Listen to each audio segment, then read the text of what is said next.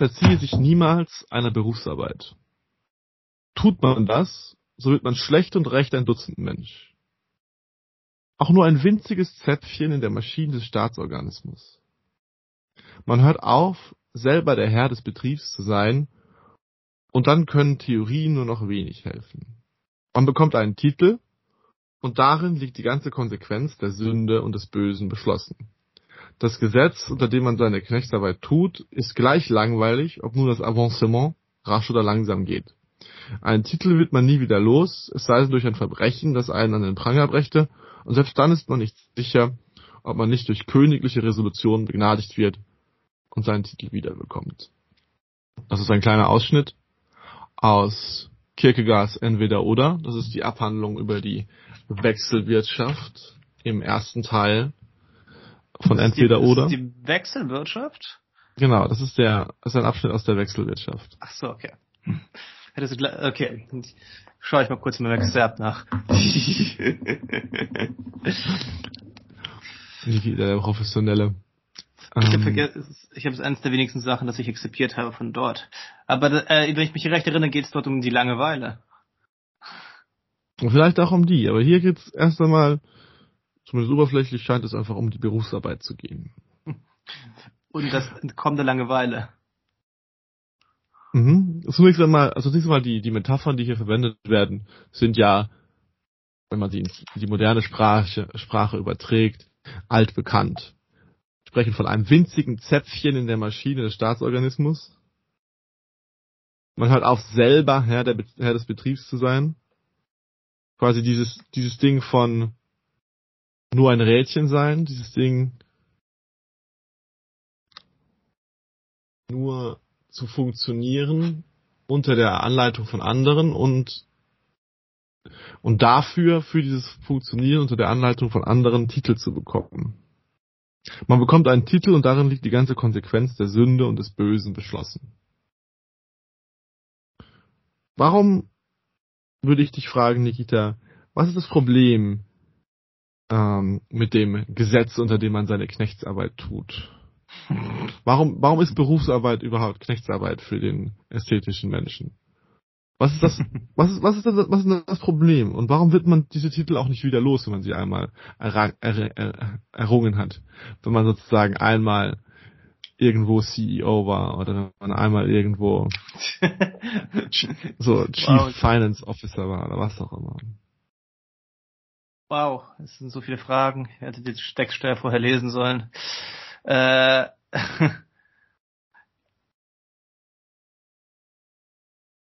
hm. Der CEO ist kein Titel. Der Titel ist für Kierkegaard oder für den Ästhetiker des Kierkegaards etwas, was Rang hat innerhalb einer Gesellschaft. Und meinetwegen kann es ein CEO sein, aber es geht erstmal darum, dass du dich als etwas präsentierst. Es geht darum, dass du als etwas wahrgenommen wirst und ein, ein, eine Stelle in der Gesellschaft. Aber Deswegen, ist das nicht genau, was ein CEO tut? ich dachte, das Bild des heutigen CEOs ist jung und dynamisch. Stay unpredictable. You never know who you are in front of you. Aber ist das nicht, aber ist das nicht auch ein Titel? Außerdem ist das ja, ist es ja in dem Fall so, das tatsächlich ist ist das eine nicht das Bild. Also es ist schon ein, ist schon ein Titel für eine sehr spezifische Rolle. Einfach für, letzten Endes heißt das nichts anderes als der Boss sein, nur in modernem akademischen Sprech. Nicht akademischen, aber in modernem Business-Sprech. Aber ja, Weiß nicht. red weiter. Also tatsächlich äh, wäre es ein spannender Punkt, weil ich glaube zuerst, äh, wenn, wenn Leute identifizieren sich zu Kierkegaard-Zeit nicht unbedingt als Boss, sondern als Boss eines Unternehmens, das Punkt, Punkt, Punkt herstellt. Ich bin Mhm. nicht einfach ein Boss, sondern ich bin ein Kaufmann und ich verkaufe XY Cent und mein Name sind- ist Bundenbrook. So, was ist der Unterschied? ja, Der Unterschied ist, dass du, hm, ich glaube, Buddenbrook sind tatsächlich schon so eine Spezies, die schon modernen CEOs nahe kommt, aber ich glaube, Kierkegaard spricht eher über Leute, die die sehr stark assoziiert sind mit einem bestimmten Rahmen, einem bestimmten Milieu, mit einer bestimmten Aufgabentätigkeit. Und ich dachte, also vielleicht ist mein idealistisches Bild, ich dachte, CEO, die Aufgaben als CEO sind unglaublich unterschiedlich und das ist, du kannst CEO sein vor Ort und dann irgendwie mit, mit deinen Mitarbeiterinnen irgendwie Socken nähen und hoffen, dass du sie verkaufst und dann, keine Ahnung, oder kannst CEO sein, der eine riesen Corporation leitet. Also es ist einfach, bedeutet doch nur, dass jetzt gerade du gehst in dieses Meer von Unternehmen und du versuchst Geld zu machen. Ich glaube, worum es Kierkegaard geht, ist, dass du, wenn du dich einmal positioniert hast als ein Mensch, der für einen bestimmten Bereich verantwortlich ist. Denn es mhm. ist so, dass, dass da, dass du diese, diese Bezeichnung dich überall präsentieren kannst. Das heißt, ich bin, mhm. ich kann für immer als Philosoph überall auftreten. Ich habe mich dann irgendwann vor zehn Jahren entschieden, Philosophie zu studieren und jetzt bin ich bis zum Ende meines Lebens an Philosophie gebunden. Ich habe das jetzt mein, meine Lohnarbeit. Mhm. Also es ist bis zum gewissen Grade, äh, ist jetzt gerade auch so in meinem Umfeld so über das Thema, dass man sich professionalisieren muss, dass man jetzt gerade einmal anfangen muss, ordentlich es als auch Arbeit wahrzunehmen, das Philosophieren, einfach zu lesen, zu schreiben, zu publizieren. Und das führt notwendigerweise dazu, dass man auch ja, diese gesellschaftliche Stellung des akademischen Fachphilosophen annimmt. Und ich glaube, das ist das, wogegen Kierkegaard opponiert. Mhm. Das ist die interessante Frage, warum dagegen opponieren als Ästhetiker? Was ist das, also was ist das, was ist das Problem damit? Weil letzten Endes würde man sich ja nur sagen, okay, ich unterwerfe mich den Gesetzmäßigkeiten einer Sache oder eines Sachgebietes und dann, damit nimmt man jetzt auch mal so diese Idee weg, dass es hier darum geht, von Menschen beherrscht zu sein, mhm. sondern sagt, okay, ich habe aber dieses Interesse, so ein, ein sehr guter Philosoph zu sein. Und das heißt, dass ich doch wohl in einer in einer gewissen Regelmäßigkeit und mit einer gewissen Konsistenz an der Tätigkeit mich mit bestimmten Fragen auseinandersetzen. Und ich glaube, kurz, hier ist eine äh, interessante, ein interessanter Haken einzusetzen, diesen so unmittelbaren, scheinbar einfachen Gedankengang. So, ich möchte Philosoph sein, deswegen muss ich mich konsistent mit diesen Dingen auseinandersetzen. Zunächst einmal, wieso möchte man überhaupt, wollte man überhaupt Philosoph sein? Äh, ja, man wollte Philosoph sein, weil man Antworten auf gewisse Fragen gesucht hat. Ähm, worauf ich, der, ja. Also ich wollte eher darauf hinauslaufen, dass mh, hm, für den Ästhetiker ist, gilt vor allem das Imperativ der Erfahrung und einer sehr interessanten Erfahrung. Und das heißt, die Frage, die du jetzt gerade gestellt hast, ist für den Ästhetiker absolut unästhetisch, obsolet. Die Frage, warum habe ich mich entschieden, ein Philosoph zu sein? Würde der Ästhetiker sagen, es ist ein Fehler, dass du dich überhaupt dafür entschieden hast. Dass du dich entschieden hast, überhaupt mhm. etwas zu sein, ist schon der, und nichts weiter als das, ist schon der große Fehler. Der Ästhetiker ist der, ich erinnere, vor ein paar Folgen hatten Rob und ich irgendwie darüber gesprochen, dass es bestimmte Tätigkeiten gibt, wie das Schreiben, die globaleren Horizont haben als das Busfahren. Das war unser Beispiel die ganze Zeit hm. gewesen. Und da hat Robin zu Recht eingewendet, aber du warst Schlosser, aber du warst Kellner und du hast diese Aufgaben gefeiert. Und du hattest gesagt, boah, seht ihr nicht, wie interessant es ist, was ihr denn da macht. Aber dann hast du dich gleich selbst korrigiert und gesagt, vielleicht liegt es schon an deiner schriftstellerischen Haltung zu dieser Tätigkeit. Und ich glaube, das ist genau das, worum es dem Ästhetiker geht. Der Ästhetiker tut diese ganzen Tätigkeiten. Er ist Philosoph, er ist Schlosser, er ist Kellner. Aber als ein, äh, aber nur im Modus des als ob. Quasi er tut alle diese Tätigkeiten, aber er weiß nur, er tut nur so, als ob er sie täte. Das heißt, mhm. er kann, hat diese Fähigkeit, sie zu kontemplieren. So ein bisschen auf kleine Sachen Bezug zu nehmen, die eigentlich nicht wichtig sind. Und, und sich auch so plötzlich scheinbar auszukennen, so Felix Krull-mäßig. Sich so wie Wasser in diese Sachen einfinden, die man tut. In die Sprachen, in die, in die Sprachen oder in der, in das Kellnerdasein oder plötzlich in das Grafendasein. Man, man, man, man ist mal halt so da drin und man tut so also. Dieses also an diesem an diesem Punkt wäre die Frage, was ist denn das Furchtbare daran, festgelegt zu sein? Beziehungsweise ich möchte noch mal kurz einhaken, weil ich glaube tatsächlich, dass worauf ich hinweisen wollte, tatsächlich etwas, etwas ausgemacht hat, was ziemlich entscheidend ist. Hm, wir sprechen ja in der Moderne gerne viel von Entfremdungserfahrungen. Und eine radikale Entfremdungserfahrung, die man mit jedem Beruf erleben kann, ist dieses, dieser Moment, in dem man ihn zum Beruf macht. Weil wenn man darüber nachdenkt, hat man, warum, warum tun Menschen überhaupt irgendetwas? Sie tun etwas, um ein Problem zu lösen. Oder sie, sie, sie tun etwas, um Problem zu lösen, ist jetzt gerade auch ein bisschen sehr abstrakte Griff. Das heißt nicht unbedingt, um Leiden aus der Welt zu schaffen, sondern auch um quasi, um, um irgendetwas daraus zu bekommen. Was auch immer das ist, oder irgendeine Freude daran zu haben. Einfach, sie tun, sie tun diese, sie, sie tun diese Dinge für irgendetwas. Meinetwegen auch um ihre Selbstwillen, aber sie tun diese Dinge für irgendetwas. Und es gibt den Moment, in der in der Spezialisierung oder in der sich Festlegung auf einen Beruf oder auf eine Daseinsform, in der dieser Aspekt, dass ich tue, das um das Problem zu lösen, verschwindet und zurücktritt und auf eine andere Sache zurückgeht, nämlich auf ähm, ich tue das, weil ich das schon immer getan habe. Und ich tue das, weil ich diese und diese Person bin, die diese und diese Dinge tut.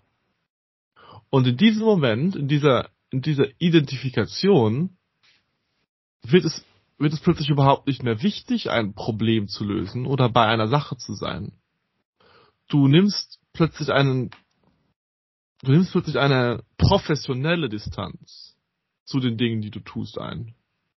Weil du sie tust, weil du sie, tu, weil du sie, weil du sie tust, weil sie deine Aufgaben sind. Basta. Das ist nicht, weil sie, die Dinge sind quasi nicht mehr dein Problem. Philosophie liegt dem professionellen Herzen, Philosophen manchmal weniger am Herzen als dem unprofessionellen. Hm. Manchmal. Gut gesagt. Einfach aus dem Grunde, weil er aufgehört hat, ein Problem zu lösen, sondern einfach nur sich jeden Tag hingesetzt hat und gesagt, ich mache jetzt Philosophie. Und seine Problemlösungen sind sozusagen sind Problemlösungen für andere oder Problemlösungen in einem abstrakten Sinne.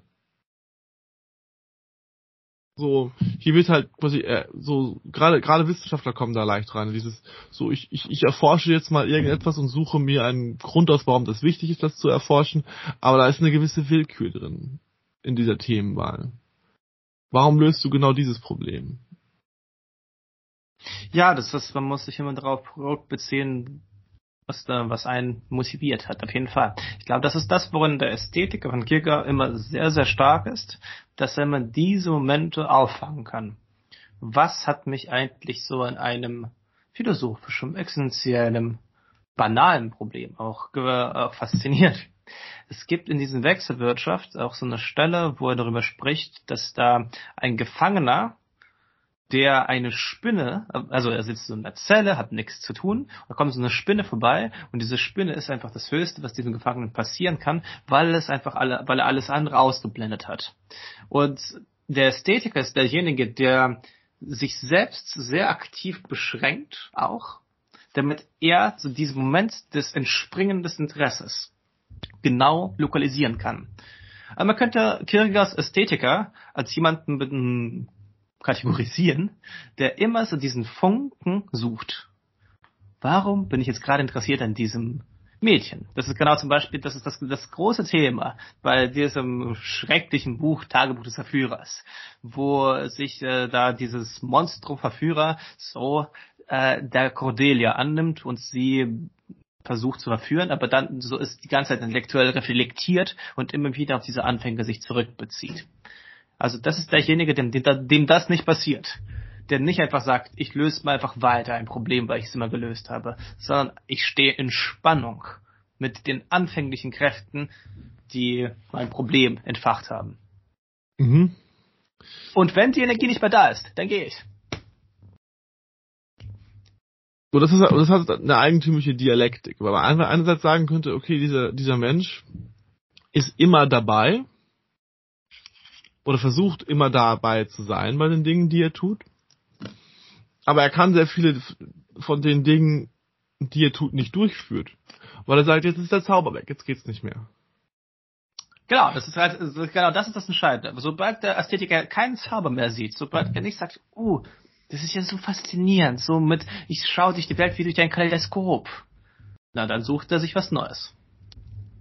Und die, die Frage ist natürlich, inwiefern diese Haltung schlicht in einem ähm, Mangel an Sehfähigkeit begründet liegt. Also, ich hätte Ein eine einfache Ästhetiker? These zu vertreten, Okay, sag. dass man das Wunder überall sehen kann. Ach, das würde der Ästhetiker auf jeden Fall auch sagen. Und deswegen bleibt er auch nirgendwo ganz stehen, weil das Wunder ja überall ist, deswegen muss er überall hin. Aber ich glaube, deswegen müsste er eben nicht überall hin. Ich glaube, das ist der, das ist der, der Unterschied, den ich hier meine. Beziehungsweise, mh, ich meine, letzten Endes in dieser Diskussion, die, äh, ich glaube, im Kern setzen wir uns in dieser Diskussion mit dem Problem der Willkür auseinander. Meinst du? Okay, warum? Also das sehe ich noch nicht. Mh, Weil ein Ästhetiker könnte oder könnte sagen, na gut, ich könnte auch eine jahrelange Berufslaufbahn einschlagen, einfach um diese Erfahrung im Ganzen durchzukosten. Und ein Ästhetiker könnte sogar eine Erfahr könnte sogar ein Ästhetiker des Langweiligen sein. Quasi Oh. eine die, er könnte quasi ein Ästhetiker der Buddenbrooks-Ästhetik sein.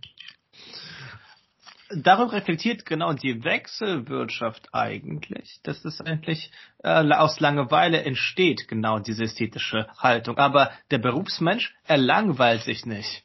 Das ist der Punkt. Der ist derjenige, der die ganze Zeit züchtig beschäftigt ist. Aber das kann, Ja? mh, also die ästhetische Haltung entsteht aus Langeweile. So, so wie ich sie gerade verstanden habe, wäre die ästhetische Haltung aber zunächst einmal der Versuch, einfach den Moment oder das Leben oder die Tätigkeiten, die man tut, als solche für sich zu schätzen und sie nicht mh, und sie nicht in irgendeine Form von Übertreibung zu bringen, im Sinne von, das ist jetzt alles, was ist und deswegen ist es überhaupt keine Frage, ob das jetzt gut oder schlecht ist oder ich schaue es mir gar nicht mehr an, wo, wo das hinführt und so weiter, sondern, ähm, sondern ich mache es einfach, weil ich das ist, das ist, was ich immer gemacht habe.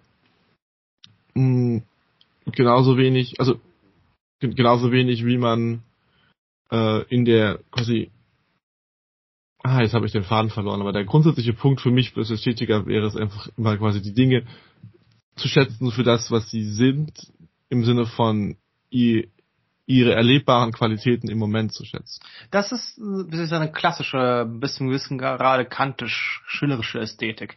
Die Ästhetik von Kierkegaard oder der Ästhetiker oder die ästhetische Lebensform, da geht es mir darum, dass du spannende Er- Erlebnisse hast, erstmal, ganz allgemein gesagt. Aber diese spannenden Erlebnisse müssen aus einer ästhetischen Haltung vollzogen werden. Das bedeutet, dass du sie in dir, in dir reflektierst und diese auch erweiterst, dass du der Umwelt auch etwas von dir gibst, was sie auch ja, dramatisiert. Und was ist entscheidend auch, dass bei, warum ich die Langeweile reingebracht habe, dass die ästhetische Haltung braucht ein gewisses, einen gewissen Überdruss am Alltag. Und Mhm. die ästhetische Haltung ist für einen tüchtigen Menschen unmöglich einzunehmen, weil er sich ja niemals langweilt. Er ist derjenige, der so, ich habe eine Aufgabe, ich möchte ein guter Bürokrat, Schmied, Philosoph werden. All das sind, ja, Mhm.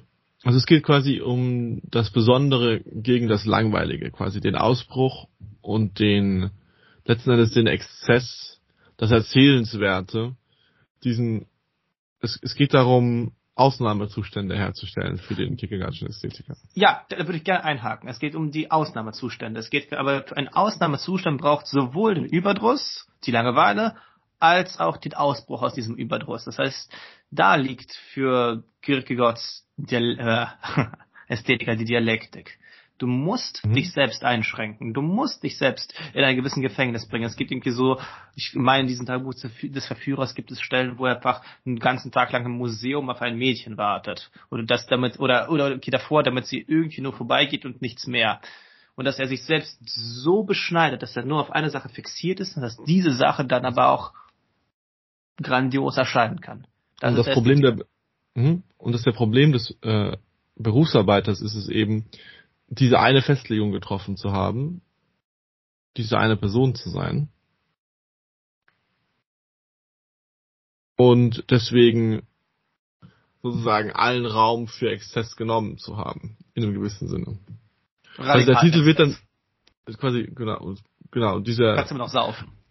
Genau, tatsächlich ist, gibt es, ist die, ist der, ist der, sozusagen der eingebettete Exzess weiterhin möglich. Hm. Aber diese Position, die damit einhergeht, diese, das ist sozusagen die Idee, die wird man nie wieder los. Und man hat dann so, zumindest die, die implizite Verpflichtung, immer bei dieser selben Sache zu bleiben. Oder beziehungsweise die interessante Frage wäre, wäre natürlich auch, man wird deinen Titel auch als Negativum nie wieder los. Weil es ist ja, es ist ja etwas anderes, wenn jemand, der sich in, in die Höhen des Staatsapparates vorgearbeitet hat, plötzlich anfängt, äh, das Leben eines Herumtreibers zu führen, als jemand, der vorher nicht viel getan hat und, plötzlich, und, und das Leben eines Herumtreibers führt. Quasi, er, der Mensch lebt sozusagen immer im Schatten seiner vorherigen Selbst- oder Fremddefinition. Man, man trägt die Milieus für die man sich entschieden hat, in seinem Herzen rum. Ich glaube, so, um so nochmal für mich so einen Abschluss bei Kierkegaard zu machen, ist diese, oder beim Kierkegaards Ästhetiker im wieder betont, dass der Ästhetiker sehr aufmerksam ist, den Erfahrungen, die er macht und den Beschneidungen, die er sich vornimmt. Er ist einer der attentivsten Menschen für die alltäglichsten Dinge. Weil er das prinzipiell aus aller Alltäglichkeit etwas entstehen kann, was mh, mm, ein Brand auslöst in einem Herzen. Genau, das ist das, warum, das Interessante ist dieses, dass dieser Brand so wichtig ist. Dass man sich verdammt nochmal am Leben fühlen möchte, sozusagen. Deswegen diesen Brand braucht. Ja, es macht Spaß. Ich kenne es sehr gut. Das ist so, man verliebt sich frisch in eine Tätigkeit oder in einen Menschen. Mhm. Honeymoon. Und also ich stelle mir, also ich stelle mir eben die Frage, inwiefern, äh, ob die, ob die Antwort quasi auf das Problem des Ästhetikers und des Berufsmenschen nicht vielmehr die ähm, letzten Endes die Stärkung der Aufmerksamkeit auf den einzelnen Moment ist. So im Sinne von, wenn du sehr aufmerksam auf einen einzelnen Moment bist, dann kannst du zum Beispiel auch sehr spüren, welchen Sinn und welche Bedeutung einzelne Tätigkeit oder auch der Abbruch einer Tätigkeit, die du vielleicht angefangen hast, haben. Und du kannst gleichzeitig die verschiedenen, die verschiedenen Sinneseindrücke und die verschiedenen Dinge, die bei dir um dich herum sind, ähm, so intensiv wahrnehmen, dass dieses Feuer sozusagen von alleine brennt. Natürlich schwelt es mal und mal lodert es hell auf, aber du hast quasi diese, die Möglichkeit, diese Flamme am Leben zu erhalten, ähm, ohne zwangsläufig immer ausbrechen zu müssen. Weil dies, eben der Tatsache, dass es, dass, der, dass das Wahnsinnige oder dass das fast, unendlich Faszinierende im Alltäglichen liegt, gibt dir die Möglichkeit, ständig bei ihm zu sein, ständig zu berühren, zu sagen, dass, dass das Göttliche in jeder kleinen, einfachen Erfahrung zu, zu, sehen zu können. Dieses, ich weiß nicht, ich, ich schaue mich sehr oft um und bin über den Detailreichtum dieser Welt einfach so fasziniert ich denke immer so ein bisschen an dieses Aristoteles-Zitat zurück, dass ähm, es Menschen Freude bereitet zu sehen. Und zum Beispiel habe ich gerade habe ich zwei Münzen, zwei tschechische Kronenmünzen in der Hand und schaue sie mir an und schaue, wie sie im Licht aus meinem Dachfenster reflektieren. Und das für sich selbst ist schon so so wertvoll, dass ich vielleicht ein sehr langweiliges Leben haben könnte und trotzdem, also in Anführungszeichen langweiliges Leben haben könnte und trotzdem damit glücklich wäre. Solange quasi das große Negative kommt dann eher daher, dass Glück ist keine ästhetische Kategorie. Mhm. Glück ist eine ethische Kategorie. so könnte man sagen, aber ich weiß nicht, ob ich, vielleicht ist glücklich auch das falsche Wort. Also quasi die Erfahrung, also ich würde eher sagen, die Erfahrungsfülle ist quasi schon hier. Vielleicht, aber nur wenn du jetzt anfängst, in Tschechien Münzen zu scheffeln, wie du oder Dagobert Duck. Wieso das denn? Wieso, wieso nur dann? Ästhetik oszilliert immer. Der Ästhetik oszilliert immer zwischen einem nichtigen Anfang und einem kompletten Commitment zu dieser Hingabe. Mhm. Das ist immer so dieser, dieser Zwiespalt, so in der, in dem man gefangen ist. Aus dem auch nicht immer rauskommt. Also die Entscheidung, die er treffen muss, aus diesem Augenblick muss schon den Charakter haben und jetzt wird mein Leben ganz anders werden als vorher. Mhm. Und dieses und ständige, zugleich, ja. Ja, und ja, zugleich muss er auch immer dieses, wenn du anfängst in Tschechien Münzen zu scheffeln, die Dagobert Duck, musst du plötzlich irgendwann ein Bäumchen am Hügel sehen. Und äh, dann anfangen die große grüne Mauer äh, in Sahara, um Sahara rumzubauen. Also zu gut Deutsch, du musst du musst du musst plötzlich herausgerissen werden aus deiner ja. aus deiner Hingabe an eine Tätigkeit durch die, ja. durch die Tatsache, dass du etwas anderes erblickst und du erblickst dieses andere und es erscheint wie das vollkommene neue andere und du musst dorthin. Ah, und es ist das Wahre. Mhm. Und dieses Hin und Her ist natürlich auch etwas, in dem man sich sehr leicht verlieren kann. Auch von der, als wir gerade zum Beispiel über diese Definition gesprochen haben und das Problem der Selbstdefinition im Berufstitel, habe ich festgestellt, dass ich mich immer dagegen gesträubt habe auf eine sehr radikale Weise im Sinne so ich war ich konnte so immer wenn ich länger als als zwei drei Jahre in einem heißt nur in einem Studiengang war dann musste ich diesen muss, musste ich diesen Studiengang irgendwie immer unterlaufen oder durch einen anderen Studiengang balancieren und durch eine andere Tätigkeit von ihm abweichen. Es musste immer so so und auch wenn ich wenn wenn Leute mich fragen wer ich wer ich bin dann sage ich ihnen sage ich Ihnen gerne nicht immer dasselbe oder verschiedene Dinge. Oder was ich studiert habe, dann, dann sage ich mal das eine, mal das andere. Ich oder was ich mache, ich dann sage ich mal das eine, mal das andere. Was? Ich versuche immer rumzutrollen. Ich bin der, der ich bin. Ja, ja. Genau so in der Richtung. Dieses, man, man, man widerstrebt diesen Festlegungsversuchen. Sagt, sagt einmal, dass man, dass man Sprachunterricht gibt und einmal sagt man, dass man schreibt und einmal sagt man, dass man einfach so durch die Gegend lungert. Und ich bin non-binary, sage ich gerne. Non-binary, genau. Beruflich non-binary. Und ah. ja, ist das, ist das ein, man könnte sich natürlich fragen, ist das einfach ein Symptom unserer Zeit, wo man sich nicht committen möchte? Oder ist das der Wunsch des Menschen in einem gewissen Sinne frei zu sein. Der Ästhetiker ist nicht frei, in, jedenfalls nicht in diesem willkürlichen Sinne. Äh, mhm. Er ist frei zur Hingabe. Er mhm. sucht nach Überwältigungsmomenten. Ich glaube, es ist. Ich glaube, Kierkegaard Ästhetiker ist jemand, der eine sehr Idealist, äh, jemand, der letztendlich die moderne Extrems feiert. Mhm. Der Ästhetiker ist derjenige, der es schafft, weil er ein bestimmten finanzielles Polster hat, oder jedenfalls alle Figuren, die als Ästhetiker auftreten. Äh, es ist je, jemand, der äh, sehr zwanglos mit sich selbst sein kann im äh, normalen Leben, aber deswegen auch die Möglichkeit hat, aller Hemingway auf die große Wildjagd irgendwie zu fahren, in Safari zu unternehmen. Äh, das, das ist schon immer so. Hat sich's aufgehängt? Nee, ich bin noch da. Ah nein, sorry. Okay, sorry. Ich habe kurz, also mein Bild hat sich, glaube ich, aufgehängt. Also ich glaube, es ist äh, die Idee des Ästhetikers ist nicht einfach nur lebt dein Leben einfach nur so, sondern mach schon das Coolste daraus, das Größte, aber nicht ein großes Projekt. Lebe nicht episch. Lebe mhm. dramatisch. Das ist, glaube ich, ein guter Unterschied von zwischen äh, Ästhetiker und Ethiker von Kierkegaard. Nämlich nicht der. Episch, sondern dramatisch. Das ist das, was der Ästhetiker sagen würde. Und meinetwegen auch poetisch. Aber die Epik gehört ganz in den Raum des Ethikers. Ich möchte was aus mir machen.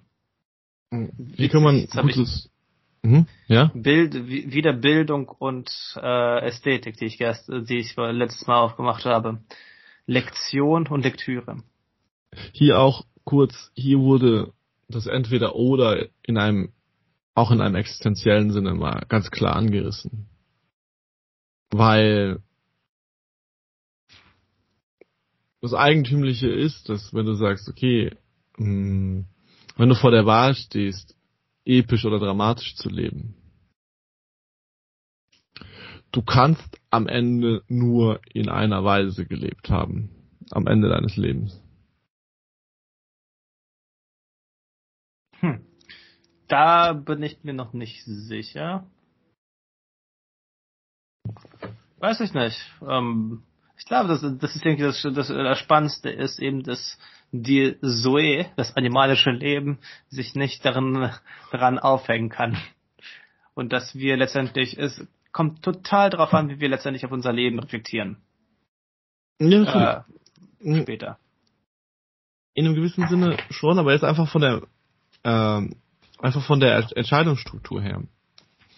So, Ach so, ja. Sobald, so, so, sobald dein, sobald du diese magische Schwelle, die natürlich keine echte Schwelle ist, überschreitet, wo eine epische Entscheidung dein Leben bestimmt, die, wo eine Berufsentscheidung oder eine große Entscheidung dein Leben bestimmt und dein Leben wirklich vollständig von dieser Entscheidung bestimmt ist oder so, dann